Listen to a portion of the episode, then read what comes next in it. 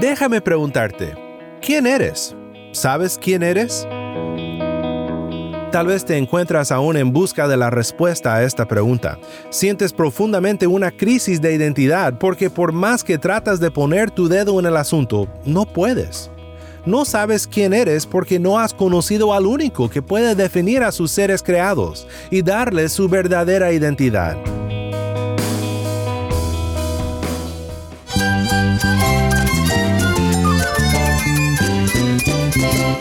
Cristo es la esperanza. Cristo es mi Señor y mi Salvador. Cristo ha transformado mi vida. Cristo es la viña. Separado de Él, nada puedes hacer. Cristo es el camino, la verdad y la vida. Jesús es mi todo. El único descanso, la única paz verdadera es con Jesucristo. Estás escuchando a El Faro de Redención, Cristo desde toda la Biblia para toda Cuba y para todo el mundo.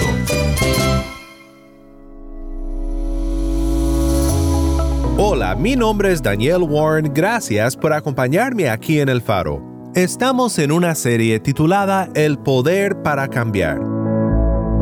En esta serie quiero estudiar cuidadosamente contigo un pequeño pasaje de la segunda carta de Pedro, segunda de Pedro 1, 1 al 11, para ver en este pasaje el poder para cambiar.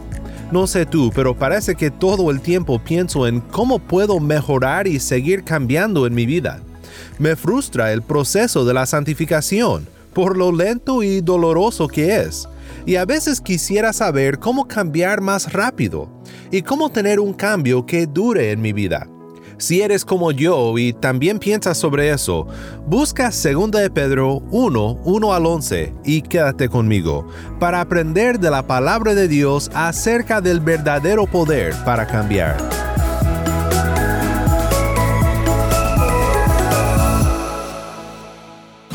El faro de redención comienza con Canta Biblia, Filipenses 1.20 y Romanos 14.7.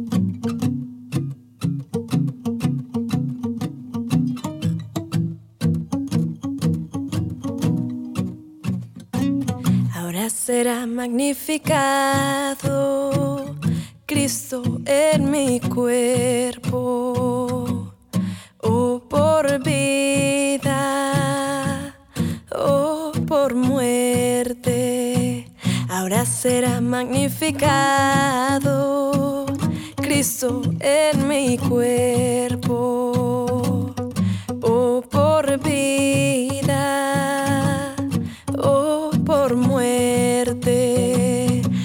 porque para mí el vivir es Cristo y el morir es ganancia y el morir es ganancia porque para mí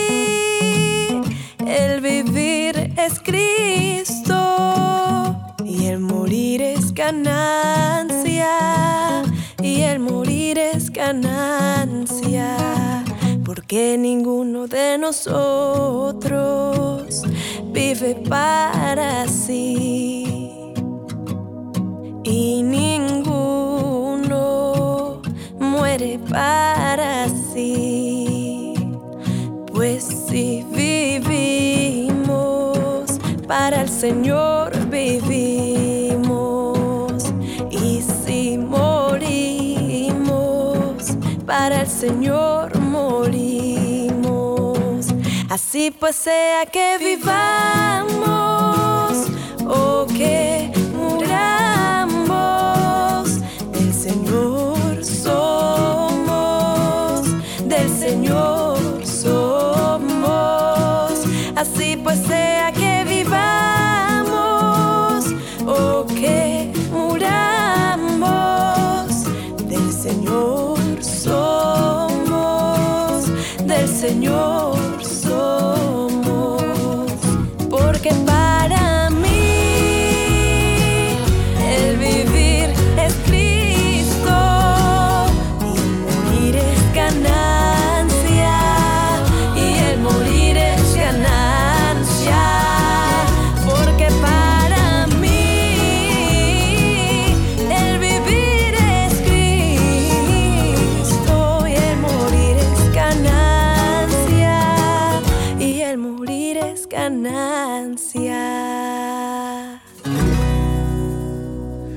Vivir es Cristo, Filipenses 1:20 y Romanos 14:7 por nuestros amigos Canta Biblia.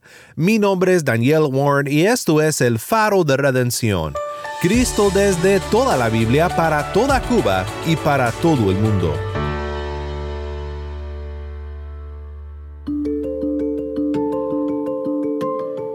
Déjame preguntarte, ¿quién eres? ¿Sabes quién eres? Tenemos hoy en día en nuestro mundo una crisis de identidad.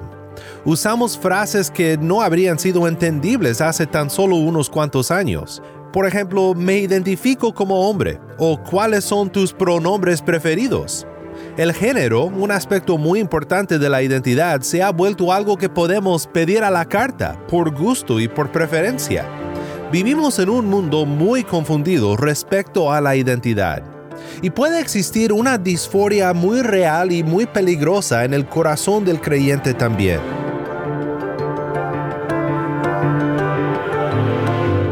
Me refiero a la experiencia que creo que todos hemos tenido de que no concuerda lo que la palabra de Dios dice sobre quiénes somos y lo que nosotros pensamos sobre quiénes somos, sobre nuestra identidad, aún como creyentes. Esto es muy dañino a nuestro crecimiento espiritual porque en el cristianismo, a diferencia de todas las demás religiones, no vivimos con el intento de lograr una nueva identidad, sino que recibimos una nueva identidad y eso cambia nuestra manera de vivir. Tal vez has deseado ver a tu vida cambiar, pero parece ser que por cada paso que tomas hacia adelante, tomas dos para atrás. Sabes lo que debes de hacer, pero se te hace casi imposible hacerlo, o por lo menos consistentemente. Estoy convencido de que la mayoría de nuestros problemas en el área del progreso en nuestra santidad, en nuestro crecimiento cristiano, son problemas o crisis de identidad. Por eso esta semana quiero estudiar contigo un pequeño pasaje de la segunda carta del apóstol Pedro.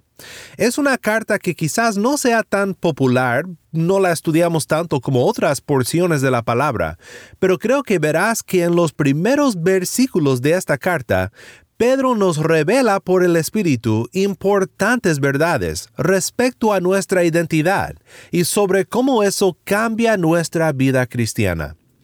Escuchemos juntos ahora el pasaje de la semana para luego mirar juntos por unos momentos a los primeros dos versículos. Simón Pedro, siervo y apóstol de Jesucristo, a los que han recibido una fe como la nuestra, mediante la justicia de nuestro Dios y Salvador, Jesucristo. Gracia y paz les sean multiplicadas a ustedes en el conocimiento de Dios y de Jesús nuestro Señor pues su divino poder nos ha concedido todo cuanto concierne a la vida y a la piedad, mediante el verdadero conocimiento de aquel que nos llamó por su gloria y excelencia.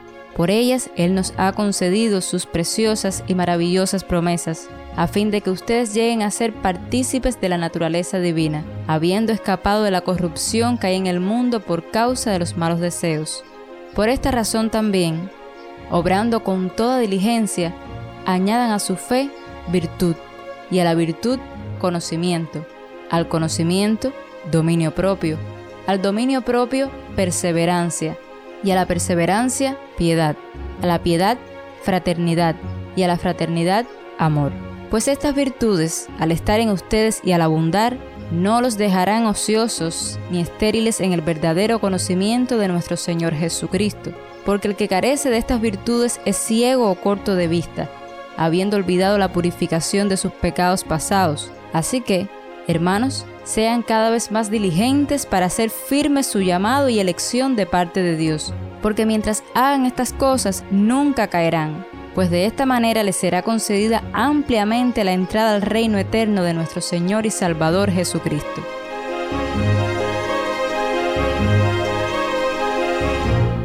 Gracias, Tai. Nuevamente esto fue 2 de Pedro 1, 1 al 11. Hoy para comenzar nuestro estudio de este maravilloso pasaje, quiero profundizar contigo en los primeros dos versículos nada más. Esto es lo que llamamos el saludo de la carta, y normalmente el saludo contiene detalles muy importantes acerca de quién escribe la carta y de quién la recibe. Es aquí en el saludo que Pedro nos da una definición de nuestra identidad como creyentes. Pedro dice que somos quienes han recibido fe mediante la justicia de nuestro Dios y Salvador Jesucristo. Esta es una descripción demasiada profunda, pero demasiada importante si deseamos que la trayectoria de nuestro caminar cristiano sea conforme a nuestra verdadera identidad en Cristo. Veamos primero lo que Pedro afirma acerca de su identidad como apóstol. No debemos tomar mucho tiempo en este punto, pero será importante para lo que veremos en un momento. Simón Pedro, siervo y apóstol de Jesucristo. De hecho, la palabra traducida siervo aquí sería mejor traducida como esclavo. Aquí Pedro comunica tanto su autoridad para decir lo que dice en esta carta, como también su humildad, es decir, de dónde se deriva esta autoridad. Es un apóstol de Jesucristo y es también un esclavo de Jesucristo.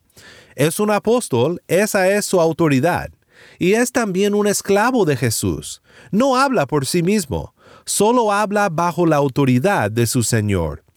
Pero además de esta humildad, hay también cierto honor en ser un siervo de Cristo, un esclavo de Jesús. El erudito comentarista Doug Moo dice, que el título siervo también lleva un sentido de honor. Grandes figuras en el pasado de Israel similarmente habían sido llamadas siervos de Dios, especialmente Moisés y David. Nombrarse un siervo entonces también comunica a su audiencia que Pedro pertenece al linaje de estas figuras significantes en la historia religiosa de Israel. Pues yo creo que esto es suficiente como para establecer la identidad de Pedro y quiero ver contigo ahora lo que Pedro afirma acerca de la identidad del cristiano, acerca de nuestra identidad, de los que hemos creído en Cristo. Aquí es donde dije que sería importante ver primero lo que Pedro dice sobre sí mismo, porque hace una comparación entre la fe que han recibido sus oyentes y la fe de los apóstoles. Dice a los que han recibido una fe como la nuestra. Podríamos traducir esto también, los que han recibido una fe del mismo valor que la nuestra. Aunque Pedro habla con la autoridad de un apóstol, aquí se une a todo el pueblo de Dios, reconociendo y también recordando a sus oyentes que todos somos parejos frente a la cruz. Como apóstol, Pedro habla por Jesucristo y como siervo se une, como menciona Mu, al linaje de los grandes siervos de Dios, por ejemplo Moisés y David. Pero aquí al identificar a sus oyentes, se une con todo el pueblo de Dios en su identidad en su prestigio y también, como veremos, en su poder para cambiar, a los que han recibido una fe del mismo valor que la nuestra. Este es un gran error que cometemos respecto a la identidad cristiana, porque muchas veces pensamos que hay superhéroes cristianos y que hay algunos menos afortunados como nosotros, personas como nosotros que apenas entraron sin realmente haber merecido un lugar en la mesa de la gracia. Pero esto es incorrecto y también peligroso para nuestro crecimiento, estratificar al reino de Dios de esta forma, con los más fuertes arriba y los más débiles abajo. Mira, así no funciona en el reino de Dios. A los que han recibido, dice Pedro, una fe como la nuestra, del mismo valor. En otro lugar, Pablo escribe, en esta renovación no hay distinción entre griego y judío, circunciso e incircunciso bárbaro, escrita, esclavo o libre, sino que Cristo es todo y en todos. Colosenses 3:11. Bueno, si en todo esto Pedro ha estado hablando sobre el valor de la fe, enseguida habla del origen de nuestra fe. Dijimos que el cristianismo se distingue entre las religiones del mundo en esto, en que no vivimos de cierta manera para obtener una identidad, sino que hemos recibido una identidad que cambia nuestra forma de ser, nuestra manera de vivir. Pedro escribe a los que han recibido una fe como la nuestra, mediante la justicia de nuestro Dios y Salvador Jesucristo. En estos días de tanta confusión sobre nuestra identidad, ya sea la presión de escoger la carrera correcta o escoger los pronombres preferidos u otra cosa, es bueno como creyente poder descansar en una identidad recibida. Recibida, algo que recibimos. Algunas traducciones usan a cambio la palabra obtenida, pero el punto sigue igual cuando vemos por quién es obtenida esta fe. Es una fe que se recibe mediante la justicia de nuestro Dios y Salvador Jesucristo. Lo más seguro es que en este pasaje, cuando Pedro se refiere a la fe, es que se refiere al acto de la fe y no solo el contenido de la fe. O sea, el sentido no es recibimos la fe confesada por nuestros antepasados, sino recibimos la fe que se aferra a Cristo. No las doctrinas en sí, sino el acto de poner la fe en Cristo. Esto es lo que Pedro tiene en mente. ¿Y cómo se recibe esta fe? Se recibe mediante la justicia de nuestro Dios y Salvador Jesucristo. La interpretación más popular de esto es que aquí justicia se refiere a algo como la imparcialidad de Dios, en otorgar la fe a todos sin distinción, tanto a griego como a judío. Pero de mi parte, concuerdo con los comentaristas como Tom Schreiner y Doug Moo que miran en este uso de la palabra justicia como algo similar a salvación. Como por ejemplo en Miqueas 7:9, que dice: La indignación del Señor soportaré, porque he pecado contra él, hasta que defienda mi causa y establezca mi derecho. Él me sacará a la luz, y yo veré su justicia. La justicia de Dios y la salvación de Dios son sinónimos en muchos pasajes del Antiguo Testamento. Y aquí en Segunda de Pedro y el contexto de todo lo que hemos recibido de Dios por su gracia, para poder cambiar y para poder ser transformados por su poder, nos hace pensar que esta justicia a la que Pedro se refiere es nada menos que la salvación de Dios. Y aquí tenemos algo muy especial también porque es poco común ver que en el Nuevo Testamento se le llamara a Jesús nuestro Dios y Salvador. Dios y Salvador. Era poco común que los apóstoles se refirieran a Jesús como Dios, aunque es Dios y lo anunciaron como Dios, pero la palabra Dios en sí normalmente la utilizaban para hablar del Padre. No tenemos que entrar en la gramática griega aquí, pero todo apunta a lo mismo. Pedro no dice nuestro Dios y también nuestro Salvador Jesucristo, sino que él habla de Jesús como Dios y Salvador. Nota cómo otros pasajes de Segunda de Pedro siguen el mismo patrón.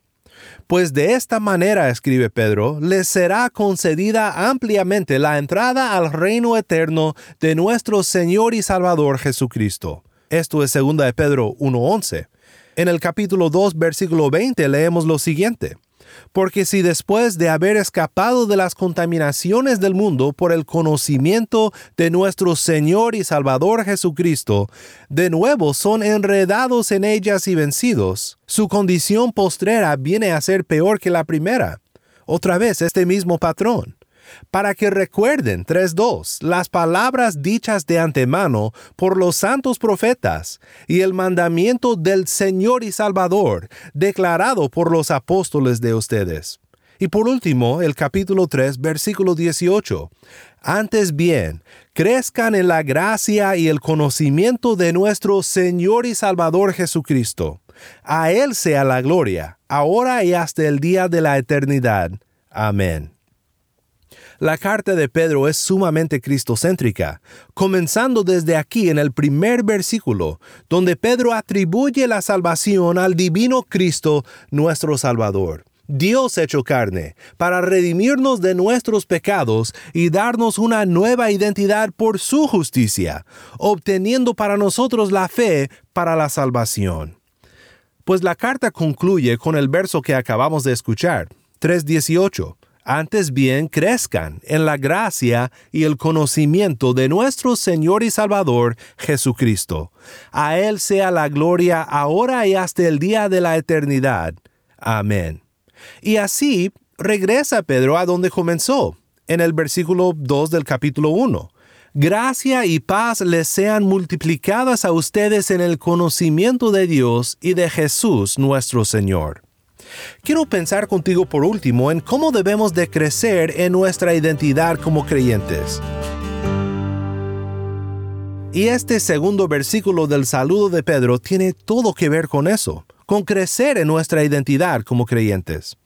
Lo que Pedro dice en el saludo lo dice en forma de un deseo, tal vez una oración.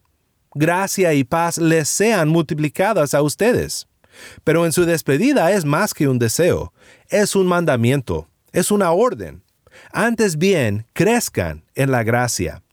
Pero ¿cómo hacemos esto? ¿Cómo crecemos en la gracia? ¿Cómo se multiplica la gracia y la paz hacia nosotros? Pedro liga la gracia y la paz al conocimiento de Dios. Y todo esto tiene sentido si lo piensas. Nuestra identidad no viene de nosotros mismos, no, se deriva de nuestro Dios y Salvador Jesucristo. Somos quienes somos por su gracia, así que solo conocemos quienes somos cuando conocemos a nuestro Cristo, cuando crecemos en nuestro conocimiento de Él. Este no debe ser un conocimiento meramente doctrinal, sino una relación con Jesús. Schreiner lo describe así y dice, este conocimiento de Dios es personal y relacional, pero también involucra contenido intelectual. Los escritores bíblicos nunca separan la cabeza y el corazón cuando se trata de crecimiento espiritual. Gracia y paz abundan, cuando creyentes conocen más acerca de Dios y llegan a conocer a Dios de una manera más profunda en el Cristo de la experiencia. Tú y yo sabemos cómo esto funciona en la vida diaria y es realmente similar a cómo funciona en la vida espiritual. Si tú deseas conocer a un joven, tal vez esto te recuerde a la experiencia de cuando primero conociste a tu futuro esposo o esposa. Cuando empiezas a conocer a alguien, tú no llegas con esta persona y no le dices, mira, quiero conocerte más, pero quiero que sea relacional. Así que no me vayas a salir con mucha información. Oh, no, no me des información sobre ti, ni tu edad, ni tus gustos, ni tu historia. No, solo quiero conocerte más. Pues esto es ilógico. Tampoco llegas con esta persona de tus sueños armado con un lápiz y una libreta y listo a apuntar detalles para estudiar y pasar un examen. No, pasas tiempo con esta persona, en un ambiente donde disfrutan de la compañía el uno del otro, y donde puedes aprender más acerca de esta persona, para profundizar más y más en la relación, y eventualmente en el amor para esta persona. Así también con tu relación con Dios. En su palabra y en oración estudias y aprendes sobre Él y también convives con Él. Recibes su gracia pasando tiempo juntos con Él y tu amor por Él crece en el proceso. Debes de conocer de Dios para crecer en su gracia, porque solo conociendo de Dios podrás conocer a Dios y crecer en su amor. Déjame preguntarte de nuevo, ¿quién eres? ¿Sabes quién eres? Tal vez te encuentras aún en busca de la respuesta a esta pregunta. Sientes profundamente una crisis de identidad porque por más que tratas de poner tu dedo en el asunto, no puedes. No sabes quién eres porque no has conocido al único que puede definir a sus seres creados y darles su verdadera identidad. Te invito ahora, ven a Cristo, al Creador, encuentra en Él tu identidad una persona rescatada, salva, redimida por su gracia. Esta es una identidad sobre la cual puedes edificar una vida que dura, que satisface, una vida que florece. Busca a Cristo ahora. Y si tú, mi hermano en Cristo, batallas por creer, por realmente creer que has recibido una fe pareja como la del apóstol Pedro, pareja con todos los supuestos fuertes héroes de la fe que nunca fallan, pues en primer lugar entiende que estas personas perfectas no existen. Y en segundo lugar, cree que todos somos parejos frente a la cruz, donde la justicia de Dios ha sido nuestra redención, en nuestro Dios y Salvador Jesucristo. Crezcamos en nuestro conocimiento de Él, para crecer en la gracia que solo Él puede dar, para recibir de Él un poder que transformará nuestras vidas.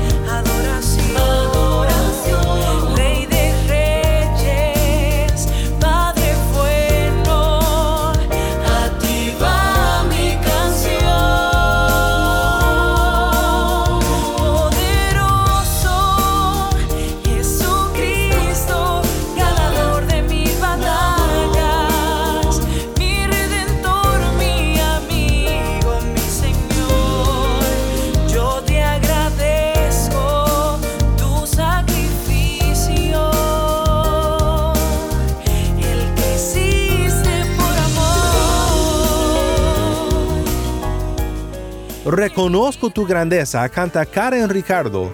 Mi nombre es Daniel Warren y esto es el faro de redención. Qué maravilloso es saber que en Cristo tenemos una identidad que no buscamos ni preferimos, sino recibimos por su gracia.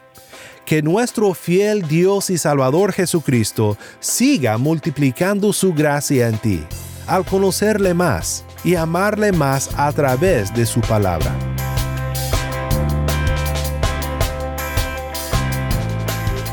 Si estás en sintonía fuera de Cuba y deseas seguir escuchando contenido cubano como este, ora por nosotros y considera unirte con nosotros financieramente para seguir proveyendo este espacio para la voz del pueblo de Dios en Cuba.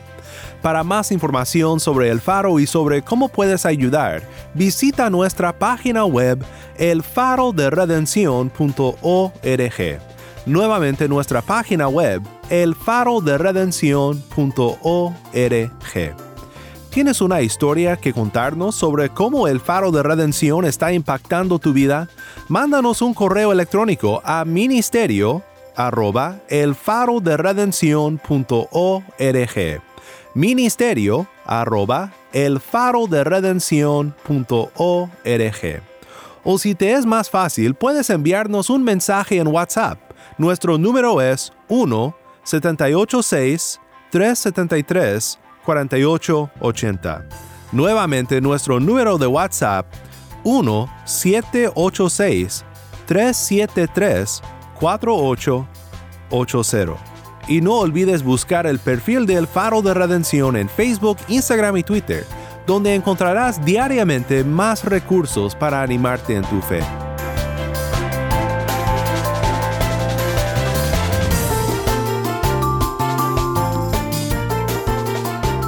Mi nombre es Daniel Warren.